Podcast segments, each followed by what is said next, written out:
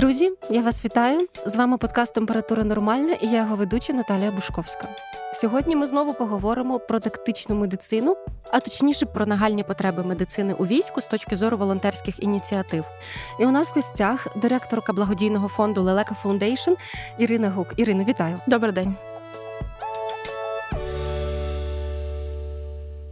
Дуже дякую, що знайшли час до нас прийти. Я завжди читаю вашу сторінку, щоб бути в курсі того, що найнеобхідніше для того, аби більше наших бійців вижило і повернулись бажано навіть е, не в стрій, а до спокійного життя максимально здоровими. Е, ваш фонд існує з 2014 року. Можете коротко розказати історію його заснування? Так, в 2014-му це була така ініціатива, яка виникла в Сполучених Штатах. Це це американці українського походження, заснували благодійний фонд Leleka Foundation і багато років займалися тактичною медициною і співпрацювали в Україні з різними волонтерами, організаціями, платформами. Ну, от, зокрема, зі мною. Коли почалася повномасштабна війна, якось воно так само сталося, що я стала представником фонду в Україні і мусила робити склад, збирати команду. І так вже наприкінці весни 23-го року ми. Заснували і українську юридичну особу фонд Лелека Україна. Ну але по суті це те саме. Це ініціатива, яка існує і працює з бойовими медиками з 2014 року. Завжди, навіть коли подумки збирала там аптечку е, чоловіку, ну думала, що варто да, покласти. Теж читала вас як такий гайд. Хоча розумію, це не зовсім можливо для тих, хто вирушає на фронт, але в першу чергу для бойових медиків. Що зараз для вас в плані зборів найважливіше? Ви знаєте, звичайно, маємо загострення в Авдіївці, але насправді не можна казати, що у нас десь там угу. пекло припинялося, особливо так, так, за цю велику війну. То там, то тут. І, на жаль, потреби стандартні, одні й ті самі і у бойових медиків, і в особового складу. Це перш за все турнікети, якісні, аптечки, індивідуальні рюкзаки бойового медика, ноші різних типів і машини для евакуації, звичайно. Ще грілки, туристичні, оці, так, е, так, так. які всі знають і купують масово для своїх знайомих в армії. Ми зараз е, завезли от буквально вчора першу тисячу термоковдр Ready Heat для поранених. Тобто, це такі ковдри з нагріваючими елементами, які продукують тепло протягом 8 годин, і це дуже важливо, коли поранені чекають на евакуацію. Дуже важливо, щоб підтримувалася їхня температура тіла. Тобто гіпотермія це дуже небезпечне явище. Про це ну якби на загал не говорять, не знають, але це в поєднанні там з іншими станами, особливо в травмованої в пораненої людини. Це одна з ну таких вагомих причин смерті та дуже небезпечних критичних станів. Тому зігрівання пораненого це от у нас зараз додатково додатковий такий напрямок роботи. Ми збирали 50 тисяч доларів на 2 тисячі ковдр. Тобто одна така ковдра коштує 25 доларів. От купили першу тисячу, другу замовили, але на жаль, цього дуже недостатньо, і будемо зараз збирати і завозити ще. Ще є такі штуки, як ковдри в машини евакуації. Там теж звичайна туристична штука, яка в машині від прикурювача працює, теж дає якесь додаткове тепло. Ну і ще для медиків є важливі такі системи нагрівання крові, розчинів інфузійних. Вони дуже дорогі. Тобто, ця одна системка там коштує від 500 доларів і далі, далі, далі, плюс розхідники. Це такий наш біль. Так, тактична медицина це дорого, але вона рятує безцінне. До речі, з термоковдрами ви не гадали. Я шукала інформацію для одного тексту і дійсно знайшла. Причому це були звіти армії США, і там писали про те, що доволі багато бійців гинуть саме через гіпотермію. Ну як доволі багато, ну, певний відсоток. Так, але так. але цей відсоток мене вразив, тому що йшлося не про холодні регіони. США часто воює там на близькому сході чи в якихось таких спекотних кліматах, але навіть там був ризик в певні сезони.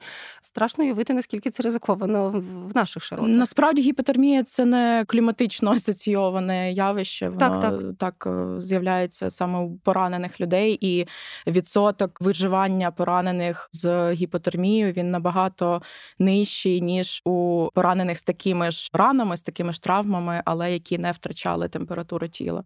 Що мене завжди хвилює, хвилювала спочатку повномасштабного вторгнення, і, на жаль, я досі бачу цю проблему. Деякі волонтери вони збирають ліки бійцям на фронт, і вони фотографуються. І там можна побачити відверті фуфло. Да? От Купа фуфломицинів, якихось противовірусних. Противірусні, противірусні мої улюблені. Так, якась фітотерапія, взагалі невідомо яка, і що це, і як це.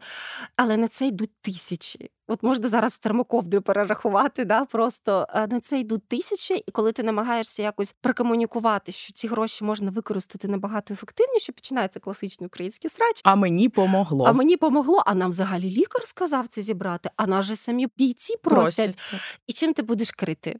Ось у мене власне питання: чи можна на вашу думку цю проблему якось вирішити системно? Ви знаєте, мені здається, що з одного боку важко зупинити людину, яка хоче причинити добро і не дуже розбирається в тому, що вона робить. А з іншого боку, ну всі ці проблеми б не існували, якби було краще все ж таки забезпечення централізоване, угу. які якби всюди були налагоджені системи наявності медиків в підрозділі, і у цих медиків е, були всі необхідні препарати, то можливо, все таки трошки цю всю угу. хаотичну фуфломіцинію ми б зупинили. Цю активність так. Так, ну на жаль, це ж те саме, що з турнікетами. Знаєте, от волонтери тягнуть ці тисячі, десятки тисяч оцих жахливих турнікетів, які подекуди навіть на навчання не можна використовувати. І теж журналісти запитують: ну як це зупинити? Ну як зупинити? Треба, щоб були державні якісні турнікети, і тоді не буде потреби в цій народній творчості. Тут мені здається, ще проблема освітня, в тому числі, бо люди досі вірять, що краще щось аніж нічого. Але з турнікетами так не працює, наскільки мені відомо. Іноді чую від волонтерів побажання, щоб родини бійців теж були трохи автономніші, брали на себе певну відповідальність. Якщо сказати про такмет, до чого точно можна і треба підготуватися, якщо ти вирушаєш на фронт або поки просто думаєш доєднатись до війська. От я пам'ятаю, що ми купили перші турнікети десь за тиждень до повномасштабного вторгнення, тому що вже тоді на кухні ми розмірковували, що можливо там мій чоловік піде воювати. Я пам'ятаю, що ми купили тоді. Я думаю, що це було точно якесь китайське фуфло, цей турнікет, і ви дивилися відоси, як ним користуватись. Але він в нас був. Можливо, вже є щось, що повинно бути в квартирах. І ви хоча б дивилися відео. Так? Я навіть пару разів щось там покрутила. Зараз я, на жаль, нічого не пам'ятаю, але чоловік, звичайно, вже знає, як це робити. Він багато разів, як мінімум, тренувався. Ну, дивіться, з одного боку, хочеться сказати, так, так багато є курсів, шкіл, відео, так багато є продуктів в інтернеті. Невже не можна сісти, розібратися і купити собі якісний турнікет? Це ж не такі шалені гроші. От я чула такі заклики. Ну, Не знаю, що з цим робити. Ну знову ж таки, треба, щоб частина видавала якісні турнікети щоб навчальний центр, куди попадає мобілізована людина, теж пояснював. Навіть якщо цей центр не може забезпечити класні турнікети, там хоча б в кількості двох штук, як це має бути, ну хоча б щоб інструктор в центрі пояснив, сказав, друзі, ну от купити ви собі маєте самі так, от така ситуація. Але купуйте ось це, ось це, ось це, ось це. Ось вам там шість найменувань, обирайте, але не тицяйте угу. просто пальцем самі. Якби зараз ми могли дати такі міні-інструкції, таку конкретику, от людина все ж таки вирішила, що вона хоче купити турнікети, або, можливо, це волонтер, який невеликий фонд, який цим вперше займається такмедом. Як їм обрати якісний турнікет? На що звернути увагу? Якщо це самі бійці, то я все ж таки їм би рекомендувала дочекатися якогось навчання і, можливо, домовитися на рівні ну свого підрозділу, що ми купуємо, щоб у всіх було однакове, і щоб це було те, на чому вони вчились. Тобто, якщо їм там в учебці показували кат, ну значить, хай там кат. взвод угу. з 20 людей все ж таки домовиться і прийме рішення купити собі 20 там чи 40 катів. Якщо це січ, то січ, якщо це там якісь інші турнікети, так само. До речі, якщо ви допомагаєте медику, працюєте з медиком, це турнікет йому в рюкзак, це може бути набагато ширша лінійка, тобто SOFIS, MXT, TMT. Це все турнікети рекомендовані стандартами TCCC. Медик просто має більше можливостей там різні моделі, скажімо так, юзати. А особовий склад ну зазвичай на чомусь одному От навчився, і так треба його вже далі комплектувати. А, Ірино, ще таке практичне питання. Якщо не помиляюсь, до літа 2022 року ви також займались аптечками. Що було в ваших аптечках? Стандартний набір бійця, скажімо так. Ой, на початку весни 22-го року у нас були взагалі такі аптечні набори. Це вакуумовані пакетики, в яких був турнікет е, катівський, квіклот, це кровоспинний бинт і бандаж ізраїльський. І тоді на той момент це було Вау. просто це було золото. Так і це дійсно на той момент це було краще ніж нічого. Потім, коли вже стала змога докупляти інші компоненти, звичайно, там мають бути ножиці, там має бути оклюзивна наліпка, там мають бути рукавички, трубки, голочки. Але знову ж таки, от е, голка. Переважно ми її не клали. Клали тільки ССОшникам, розвідці і Мгм. тим підрозділам, де медик чи командир міг внятно прокомунікувати, що особовий склад вміє користуватись. Тому що, наприклад, декомпресійка в руках там е, станом на початок війни, да, там в руках е, ТРОшника, який взагалі вперше в житті її бачить. Ну, чесно, це або небезпечно, або без сенсу абсолютно. Давайте на всяк випадок слухачам пояснимо, що таке компресійка і чому це може бути небезпечно в недосвідчених руках. Декомпресійна голка, яка використовується при пневмотораксі. Угу. Е, Ну, людина, яка не знає, куди точно Так, її так. е, Встромляти. встромляти, ну вона ж може нашкодити об'єктивно, або просто ну нічого не зробить. От ми зачепили тему купи курсів про такмед, але часто я чую від бойових медиків, що хочете розбиратись в такмеді, мобілізуйтесь в ЗСУ і починаємо розбиратись в такмеді. А е, якщо ви хочете саме про першу домедичну допомогу, то так, є е, різні курси, теж бажано йти офлайн, а не дивитись відео. Ну, якщо вже ніяк немає ніякої можливості, то краще вже відео. Чи згодні ви з такою думкою, що все ж таки такмед це більш важке комплексне навчання, яке потрібне саме бійцям? Ну, звичайно, там допомога під вогнем це трошки так. інше, та ніж перша допомога людині там в місті, яка можливо не знаю, там має серцевий напад, скажімо. Я тут, взагалі, знаєте, теж підозрюю, що в зв'язку з масовістю явища є дуже багато неякісних курсів і неякісних інструкторів-самозванців. Та ми з цим стикалися, що люди там проходили тижневі курси і чомусь проголошували себе інструкторами з тактичної медицини, які навіть замахувались на те, що давайте ми зараз будемо готувати бойових медиків. Ну це мене просто шокувало. І як можна ти там, ти не маєш бойового досвіду, ти тиждень десь повчився в інструкторів, і ти тепер позиціонуєш себе як інструктор для медиків, які будуть надавати допомогу прямо на полі бою. Ну це якийсь абсурд і. Взагалі це злочин. Так, я підозрюю, що з цими всіми курсами для цивільних та сама історія. Не знаю, як це регулювати. Не знаю. Поговорили ми з вами про турнікети, трохи проговорили про фуфломіцини. Що ще, так скажемо, значення аптечки потребує особливої перевірки, що не можна собі дозволити знизити якість, скажімо так. Ну от не менш масова проблема, як з турнікетами, да, про яку Так, ми вже так. хоча б багато знаємо. Така сама проблема з якістю оклюзивних наліпок, та, яка там використовується при пораненні грудної клітини. Це теж. Велика проблема з якістю. Вони теж ідуть китайські Угу. і взагалі всякі невідомі, і вони просто не приклеюються. От Ага. фізично не приклеюються туди, де вони мають намертво ставати. І вони теж в аптечках просто Масово. тисяча масово. Ми вже їх знаємо в обличчя. Ці кольори, ці емблемки вже нам присилають фотографії. кажуть, оце в нас таке. Зрозуміло. Та-та-та-та. Та, зрозуміло. Якщо закуповуються такі е, наліпки, на що звернути увагу, що це якісний товар? Ну так само дивитися на ціну, дивитись на виробника і дивитись на рекомендації. е, Поважних установ. Е, Ну, чесно, для обивателя Мгм. я б найперше дивіться на ціну. Тобто, угу. ну не обирайте найдешевше. Дивіться, що це світові якісь виробники. Е, Знову ж таки, не хочу називати комерційні назви. звичайно. Та вони є, і ну знову ж таки, там просто в рази відрізняється ціна. Не знаю, як воно в роздріб виглядає, тому що ми закуповуємо гуртові партії у виробників. Відповідно, там для ката це ціна в 22-25 доларів. Ну її немає в Україні. Якщо ми дивимося звичайно. оригінальний кат в одиничному екземплярі, то там ну може бути 1200, 1500, 1800 гривень. Отакі суми зустрічала. Що б ви сказали зараз взагалі про те, як ідуть збори про те, як суспільство розуміє саме необхідність тактичної медицини? Чи зрушилось щось за майже два роки? Чи все ж таки навпаки, ви бачите, що не так активно закриваються потреби? Ні, збори ідуть.